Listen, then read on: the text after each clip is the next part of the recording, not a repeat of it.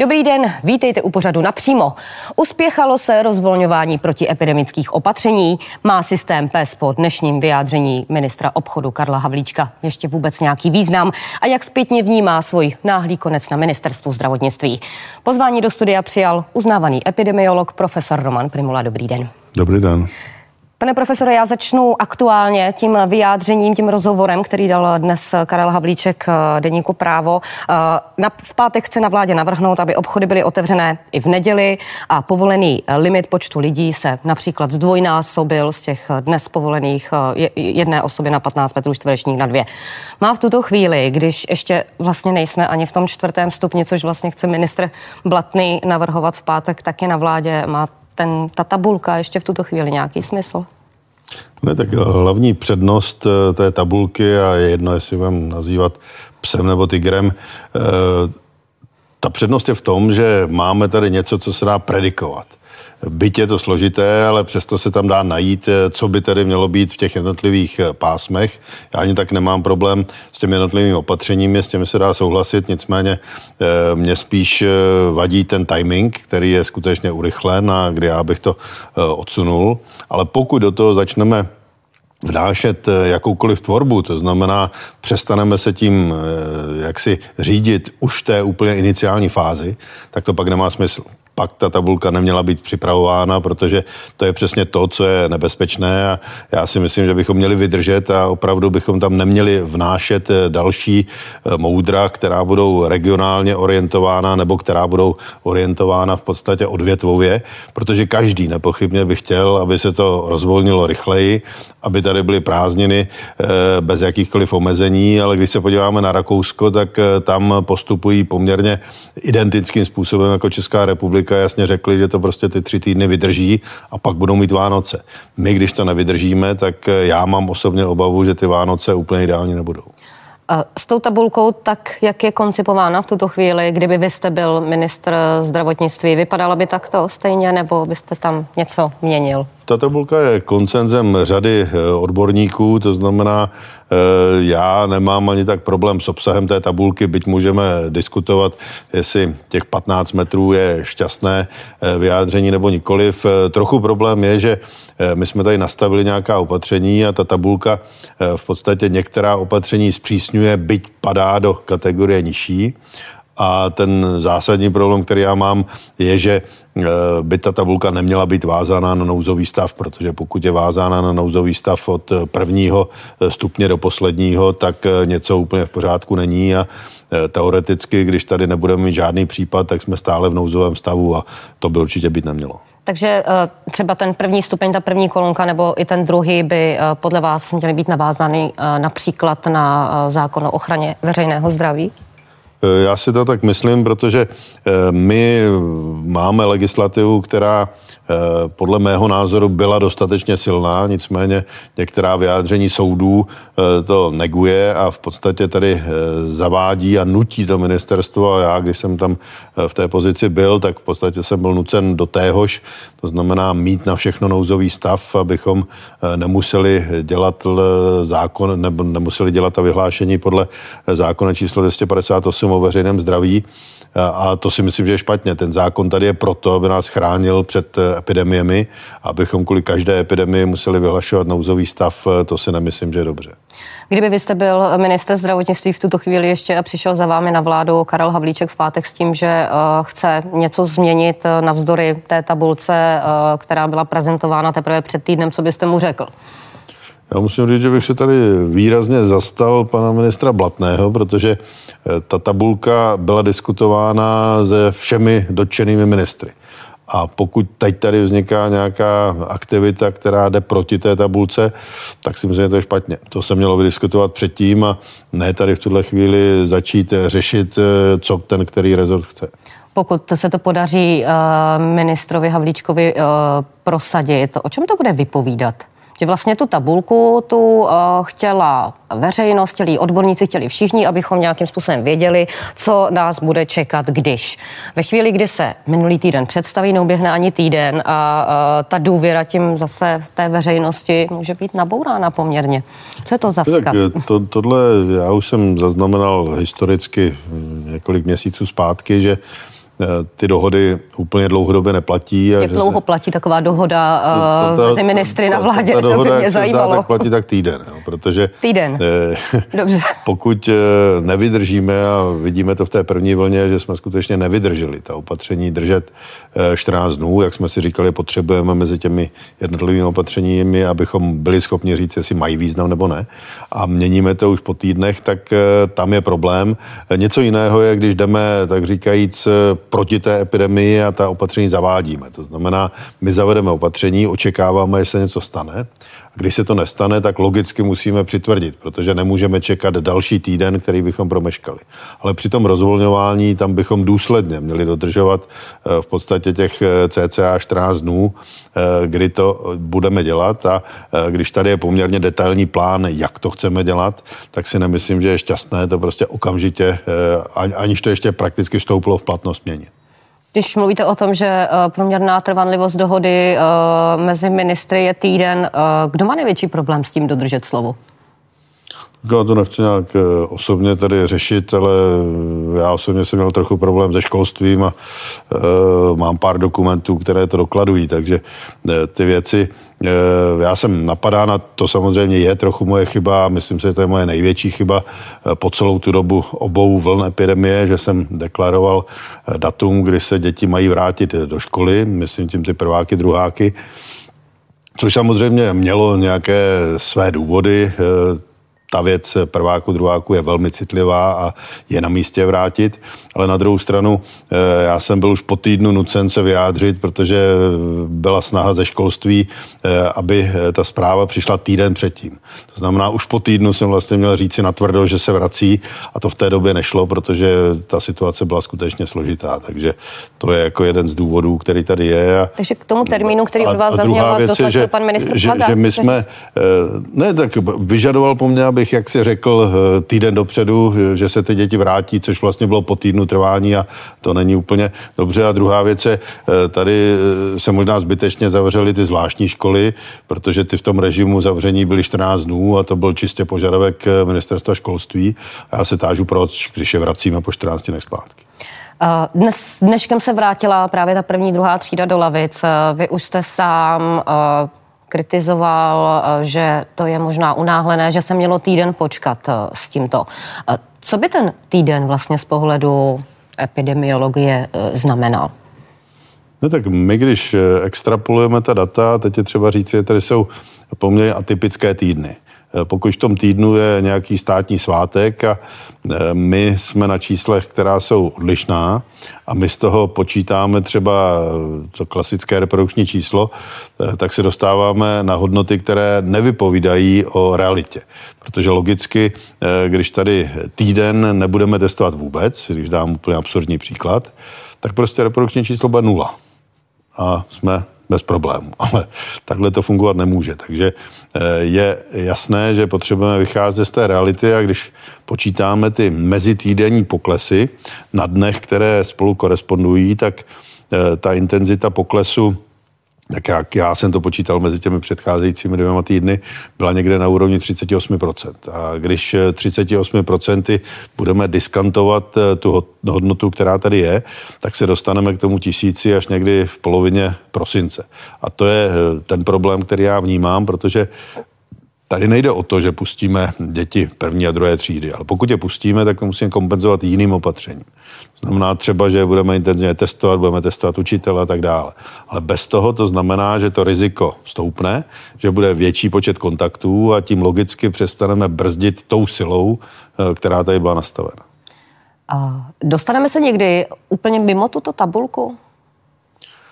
Ta tabulka je od jedné do pěti a teoreticky eh, by tady měla být jakási bílá zóna, kdy to onemocnění tady není, to znamená ta nula eh, by neměla být v zóně jedna. Myslím si, kdyby to bylo eh, popsáno úplně logicky, tak ta nula by měla být někde bílá na začátku, kdy se neděje opravdu nic a e, určitě jsme schopni se dostat do e, situace, která bude horší, než e, je v tuto chvíli a mě trochu vadí, že my jsme opravdu asi druzí nejhorší na světě relativně, když to přepočteme na milion obyvatel a už padáme v podstatě do čtvrtého stupně. Takže tady já bych očekával, že v tom pátém stupni ještě chvíli se trváme, než se nám podaří se stoupit do nějakých nižších pásem. Takže eh, na tom pátém stupni eh, byste vydržel ještě eh, kolik týdnů, řekněme, a vlastně ten návrh toho pana Blatného, se kterým jde na vládu už tento pátek, abychom se posunuli do toho čtvrtého, to byste nepodpořil, kdybyste v té vládě seděl? Já souhlasím s tím, že děti první, druhé třídy je nutné vrátit, co možná nejdříve. Nicméně vrátil bych je o týden déle a s tím prvním stupněm bych ještě počkal.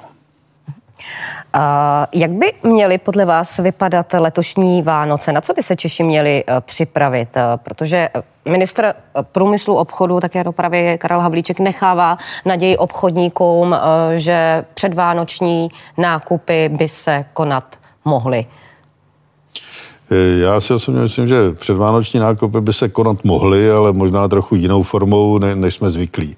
Měla by to být jaká kombinace, alespoň pro mě, a teď tady nechci terorizovat, ale ti lidé by mohli vědět eh, prostřednictvím internetu, co konkrétního eh, si chtějí vybrat a potom, dejme tomu, vyrazit eh, do toho že obchodu. Aby nechodili čumákovat do obchodu přes, přesně pro tak, inspiraci pro, a podobně. Protože ta eh, turistika jakási, která se tady zažila během těch víkendů, že lidé s celou rodinou jsou schopni eh, chodit pět hodin po obchodním domě, tak to prostě v této době není dobře a já, když tady vidím ty mm, návrhy různých řetězců, že je vlastně špatně, že se omezila ta neděle, tak já si to nemyslím, protože pokud jsou tržby za sobotu na 120 10%, tak si myslím, že to splnilo svůj účel. To znamená, není to 200%, eh, ti lidé tam eh, nechodí tak intenzivně, jako by chodili za celou tu neděli. A eh, myslím si, že po dobu Eh, takovéhoto rizika ti lidé by měli vážit, eh, co chci nakupovat a eh, podle mě přeci musí stačit jít na nákup dvakrát týdně.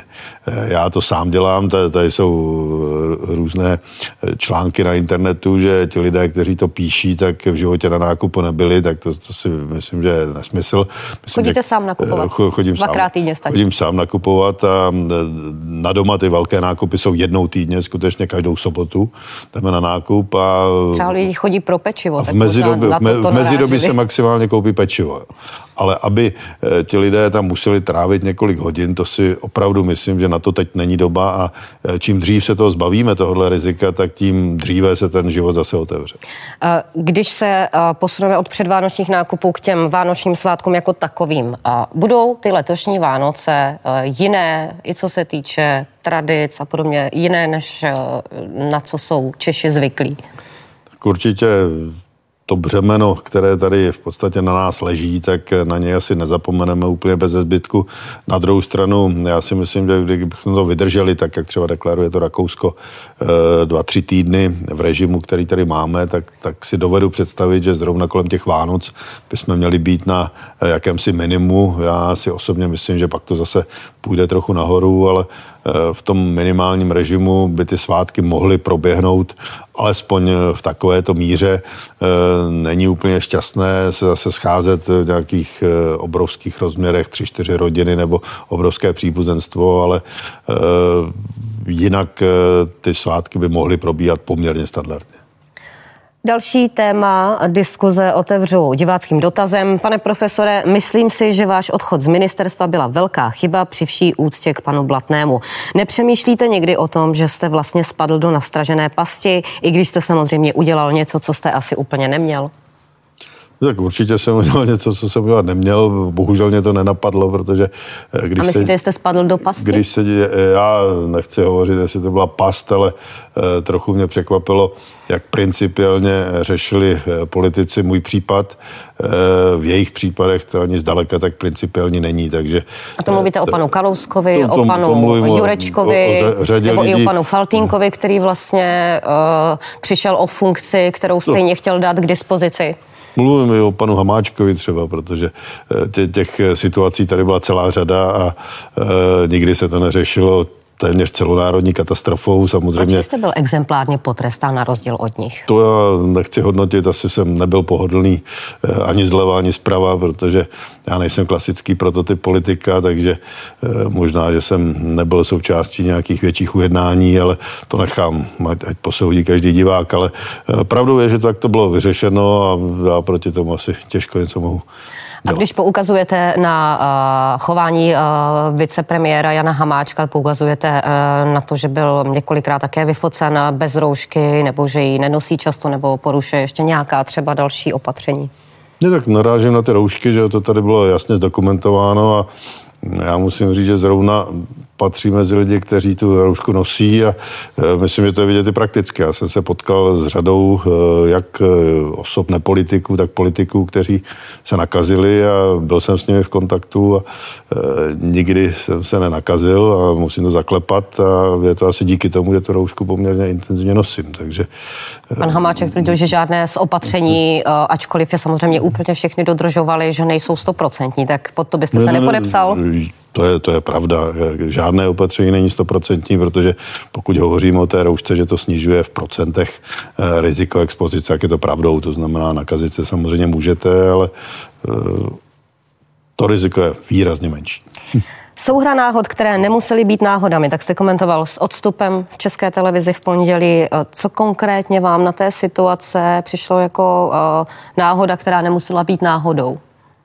No tak eh, pokud ta kauza je eh, zveřejněna vlastně o více než 24 hodin poté a mm, je zveřejněna v době, kdy už platí jiná pravidla, tak to samozřejmě v řadě lidí mohlo vyvolat eh, nějaké představy, že to porušení je ještě výrazně vyšší, než v reálu bylo. A druhá věc je, že mm, tak koncentrovaná akce celého politického spektra mě trochu překvapila, takže si myslím, že to možná věděli dřív než já sám. Kdo to podle vás věděl dřív? No, no, nevím, to, to nechci říkat, ale eh, pokud jsem se podíval, co se dělo vlastně od eh, rána v ten pátek, tak eh, jsem překvapen, že by všichni politici vstali v sedm a všichni okamžitě četli zrovna blesk, jestli tam není něco. Věříte na náhody? Pan bývalý premiér Topolánek se vyjádřil k tomu vašemu případu, že na náhody a tím spíš v politice rozhodně nevěří. Vy věříte na náhody? Tak náhoda se může stát. Náhoda je součást života. Může se jich stát ale, několik najednou. Ale pokud se řetězí, tak už to je složité. Ti paparaci tam byli podle vás náhodou? Nebo dostali tip? Nevím, to jako ne, nechci hodnotit, obojí je možné, takže to já dneska řešit nechci už. Já to s dovolením ještě zrekapituluju. Hmm. Na tu schůzku vás pozval Jaroslav Faltýnek. Prostřednictvím pan, pana Gotwalda. A vy jste v té době řešili spolu něco pravidelněji, nebo to bylo překvapivé, že vás pozval na tu schůzku? Já, já jsem s panem Faltinkem jsem se setkal předtím asi dvakrát, takže nebylo to e, určitě pravidelné setkávání. Od té doby jste se neviděli? Ne, s výjimkou toho dne poté, to znamená... Ani třeba jste ten, si nenapsali, že to se, to se moc nepovedlo, ne, sakra, to je průšvih, ne. ne. Per, první den poté, to znamená v ten pátek, eh, jsme oba byli u premiéra a od té doby jsme se neviděli. Mhm. Co bylo tedy tím tématem, který s vámi eh, pan Faltýnek chtěl neodkladně v noci řešit, tak neodkladně, že to nemohlo počkat eh, do druhého dne a ještě vás kvůli tomu vlastně, že vy, vy jste ho mohl asi vzít k sobě na ministerstvo, váš předchůdce Adam Vojtěch eh, tvrdil, že vlastně, když byla krize, tak i ve dvě, ve tři ráno měl na ministerstvu schůzky, že to nevadilo. No tak eh, mohl, já jsem, říkám, to je ta moje chyba, že jsem v tom neprohlédl možná eh, problém, který tam nastával, ale eh, ta tématika nebyla nijak závažná. Tam, tam jsme řešili v podstatě komunikační výstupy a jakým způsobem bych měl komunikovat. Znamená... Že vám zrovna pan Faltýnek s tím radil, že vlastně byste měl k dispozici z PR no, týmu já, já byl, Andreje Babiše já, já, i svého já, já, člověka, který se o vás staral? Já, já jsem měl eh, velmi silný PR tým, protože v tu chvíli eh, se o mě staral opravdu téměř kompletní eh, vládní tým a možná proto tam pan místo předseda Faltýnek říkal nějaké věci, ale nebylo to nic zásadního. A věděl jste, jaká pana Faltínka předchází pověst? Eh, já nemám úplně čas eh, studovat. Samozřejmě některé kauzy eh, jsem zachytil, ale teď, když jsem si tady přečetl, co na jednoho každého účastníka té schůzky tady, tady prostě bylo masmediálně zveřejněno, tak mě to připadalo až opravdu za rámec. To byla kompletní analýza jejich dosavadního života. A... Překvapilo uh, lidi na ministerstvu ještě když jste ho vedl vlastně ten den, když se to provalilo, když pan premiér vystupoval s tím, že byste měli rezignovat, nebo teda on odvolá vás. Překvapilo ty lidi na ministerstvu i třeba i ten mediální tým, že jste se rozhodl, že sám rezignovat nehodláte? To nevím, to se musíte ptat eh, jich. Eh, já, já jsem s nikým nekomunikoval o tom, eh, jestli je to pro ně překvapivé nebo není to. Proč jste si potom nechal zpracovat tu právní analýzu já toho svého ne, chování? Pozor, já jsem si nenechal zpracovat, já jsem na tu internetu... Citaci, nechal jsem si zpracovat právní analýzu a že jste vlastně se nedopustil na, na, této, na, na základě té analýzy. To, to není chyby. korektní citace. Já jsem jenom citoval analýzu, která byla uveřejněna na webech a sám jsem ji nezadával. Když nad tím přemýšlíte zpětně po několika týdnech, eh, cítíte zklamání nebo se cítíte jako eh, oběť nějaké politické hry?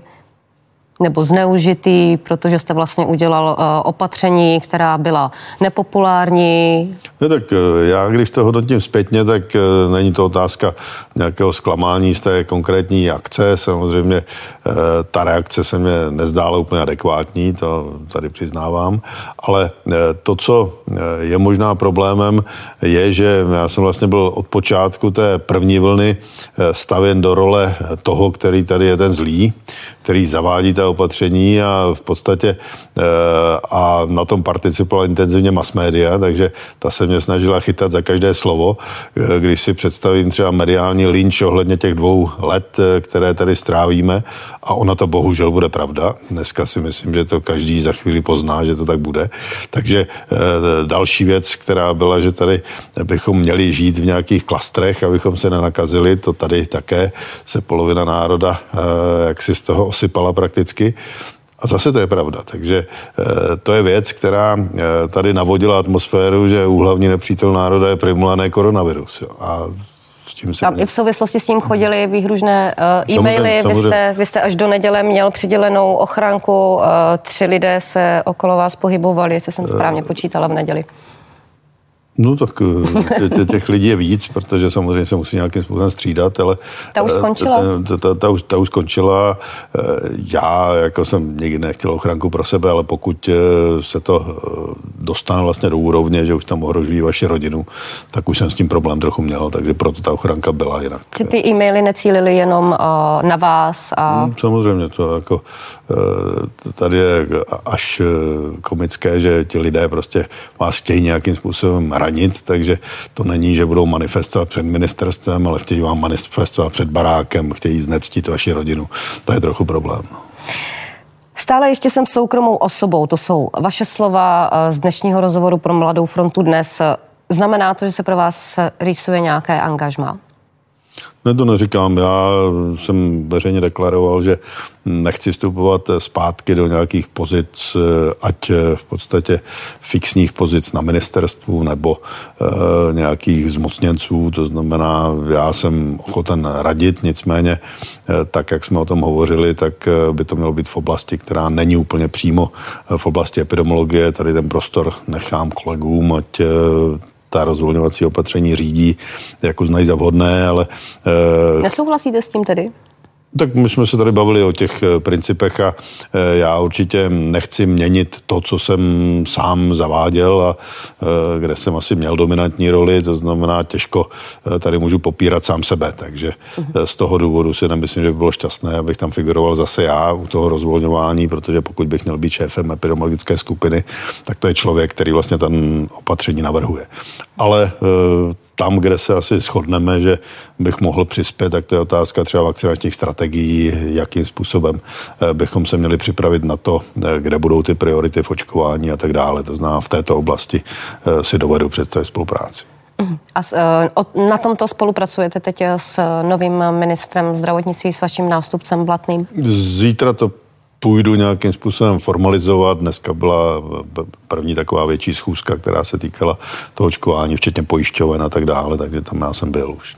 Minulý týden vás přijal prezident Zeman v Lánech. Co bylo tématem vaší schůzky? Myslím, že ta schůzka byla také poměrně společenská, že jsme si e, vyříkali to, co se vlastně stalo. Pan prezident chtěl informaci, e, jaká ta situace byla. A, e, Ještě o tom, o kauze Vyšehrad jste se bavili? Určitě. Co jste mu řekl? No, popsal jsem mu, jak to bylo, takže... Co vám to řekl? Eh, řekl, že z toho nemá radost, že nemyslím z té kauzy jako takové, ale z toho vývoje, který nastal. A pak jsme se bavili o možné spolupráci, to znamená v rámci eh, toho, že tam probíhají různé expertní týmy, kde se hodnotí situace ve zdravotnictví, tak tam párkrát byl asi pozván jako eh, oponent těch koncepcí, které tam jsou předkládány. Přejdeme k dotazům diváků. Jak se bude, vás podle, podle, jak se bude podle vás epidemie vyvíjet? Opravdu hrozí, že přijde třetí, čtvrtá vlna nebo pátá, šestá a to se pořád dokola budou zavádět nějaká opatření? Ta diskuze na téma, jestli eh, vlastně je další vlna nebo je pořád ta první vlna, eh, tak tam mě připadala trochu eh, kuriózní, když lidé říkali, někteří tedy, že vlastně druhá vlna není, že to je pořád první vlna. Ale tímhle, touhle rétorikou bych mohl říci, že v moři je jenom jedna vlna, protože z pravidla mezi první a druhou vlnou to moře nevyschne. Ale tady je třeba říci, že určité rácio v tom je, protože pokud já nespadnu do nějaké úplně klidové zóny, což v tuhle chvíli určitě nenastává. A když si představím, že by třeba došlo eh, k dalšímu navýšení třeba na dvou tisících eh, osobách denně, tak to už opravdu není vlna třetí, ale to je vzedmutí té vlny druhé. Takže já bych si představoval, že bychom měli eh, skončit vlastně s tou vlnou druhou, kterou bychom dobržďovali až někdy do poloviny toho příštího roku, kde by tady měla být vakcína. Pokud se nám to takto nepodaří, tak se může stát, že tady budeme intenzivně brzdit a zase intenzivně rozvolňovat.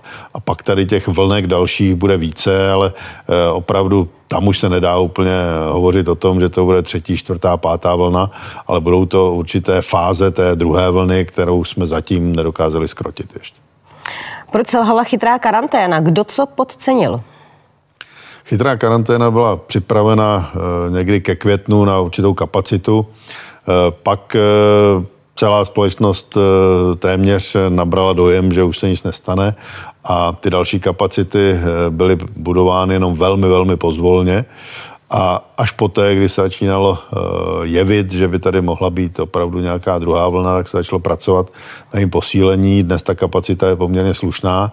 Nicméně eh, ukazuje se, že eh, chytrá karanténa na půdorysu 15 tisíc nových případů je opravdu velmi, velmi komplikovaná záležitost. Byť ta kapacita tady je, ale ten větší problém je, že ti lidé dneska nechtějí úplně sdílet reálné kontakty, které mají. Protože pokud tady máme dva kontakty eh, na jednoho nakaženého, tak si myslím, že to není objektivní realita, protože i v té první vlně, kde určitou chvíli eh, ten zámek byl možná ještě tvrdší, než je teď, tak těch kontaktů bylo třeba pět nebo šest.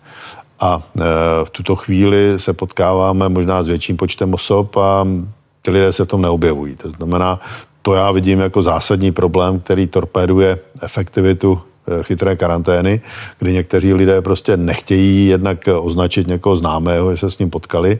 A to, co je ještě horší, tak eh, je to otázka jakéhosi handicapu, kdy oni nechtějí přijít do práci, takže radši chodí do práce, byť vědí, že jsou pozitivní a v tom lepším případě zůstanou doma 10 dnů a nejdou na testování. Takže tady je poměrně velká šedá zóna, o které nevíme, co se tam děje. Co se týče lamp testů, chtěla bych se zeptat na to situaci testování ze slin. Bude k dispozici, kdy myslím, že by to významně mohlo zlepšit situaci kolem testování? Klam testy k dispozici jsou, tam delší dobu se řešilo, jakým způsobem odečítat. Ty testy jsou e, zpracovány poměrně velmi slušně. Na druhou stranu to jejich vyhodnocení vyžadovalo určité vstupy, které tam prostě nebyly, kde bylo nutné je vyhodnotit prostřednictvím nějaké barevné škály, kterou k dispozici mám. To tam přiloženo nebylo, to znamená, ten člověk to musel dělat jaksi okulometricky, to znamená podle své zkušenosti a když to dostal člověk, který s tím nepracoval, tak to pro ně bylo obtížné a teď dokonce eh, se to dá úplně zautomatizovat na bázi nějakých lizarídrů, eh, které automaticky budou schopni přečíst, eh, jaké je tam zabarvení. Takže ty lamp testy by k dispozici teď měly být. A druhá věc, která je možná ještě zajímavější, je, že se podařilo té skupině kolem docenta Hejducha vyvinout odběrové sady, které jsou v podstatě jakousi nádobkou, do které člověk vykloktá A to už je model, který by vlastně umožňoval vyšetřování eh, na bázi odběru v domácnosti. Takže pak už by ten člověk nějakým mechanismem třeba u svého praktika odevzdal tu nádobku a ta by potom následně byla vyšetřena, což by mohlo výrazně zvýšit kapacitu a i záchyt. Uh-huh.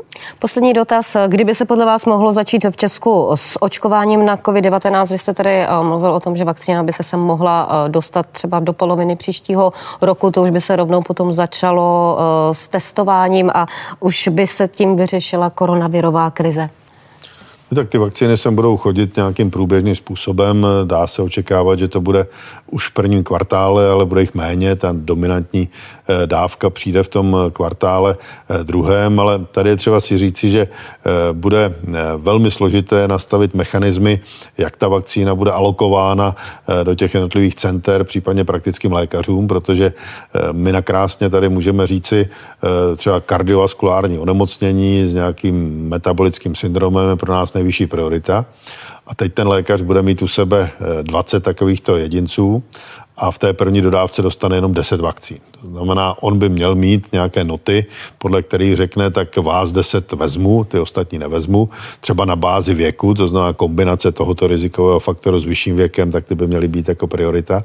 A těch případů je celá řada. To znamená, tohle se eh, v současné době připravuje, aby tady byly jasné guideliny, jak očkovat. A druhá věc je, že eh, pokud eh, tady funguje velmi negativní kampaň proti očkování a je tady téměř polovina národa, která se očkovat nechce, tak to implikuje to, že byste tu vakcínu neměli kupovat pro celý národ, když ji polovina nechce, ale e, bude to velmi složité, protože Evropská unie tlačí na to, aby lidé, kteří se očkují, mohli jezdit kamkoliv bez testování a to si myslím, že bude tak silná motivace, že před těmi prázdninami tady vyběhne milion lidí a řekne, my chceme očkovat. Do té doby nechtěli. A já si pamatuju eh, druhou záležitost, která tady byla v roce 2009, když tady byla pandemická chřipka. Eh, my jsme nakupovali vakcínu jako stát a Eh, nejdřív jsme ji chtěli nakoupit více, pak jsme se rozhodli, že nakoupíme jenom 10%. A novináři nás tady pranířovali, že, rizik, že to riziko je obrovské, že tady eh, chceme ohrozit celý národ. A pak se ukázalo, že ta pandemie je mírnější, než se čekalo. A stejní novináři nám vy jste zbytečně vyplýtvali vakcíny za 10% populace, takže ono to je velmi složité. Pane profesore, moc vám díky, že jste byl naším dnešním hostem. Loučím se s vámi, přeji hezký zbytek večera. Děkuji také. Naschledanou. Politici, klíčové osobnosti Česka, témata, která vás zajímají. Budu se ptát za vás napřímo, vždy ve středu v 17.45.